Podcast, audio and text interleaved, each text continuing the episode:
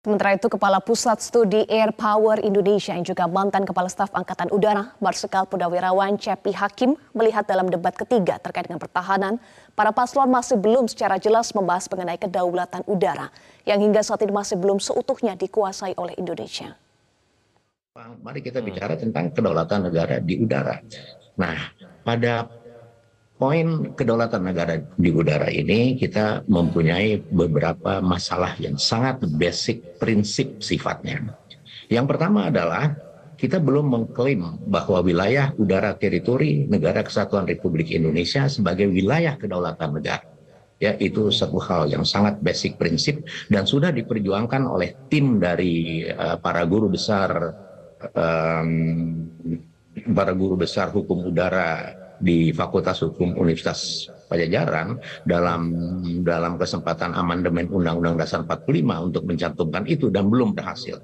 Ya, itu yang pertama. Yang kedua, kalau kita menjaga kedaulatan negara di udara, kita harus mengetahui dulu di mana kedaulatan negara di udara itu, di mana wilayah kedaulatan wilayah kedaulatan negara di udara itu wilayah udara kedaulatan Indonesia selain belum dicantumkan sebagai wilayah kedaulatan di konstitusi kita wilayah wilayah udara kita uh, berhadapan dengan beberapa masalah. Yang pertama adalah perjanjian antara Indonesia Singapura tahun 2022 itu kita memberikan kita mendelegasikan wilayah udara teritori Indonesia pengelolaannya ke otoritas penerbangan Singapura. Ini hmm. persoalan besar yang harus kita atasi.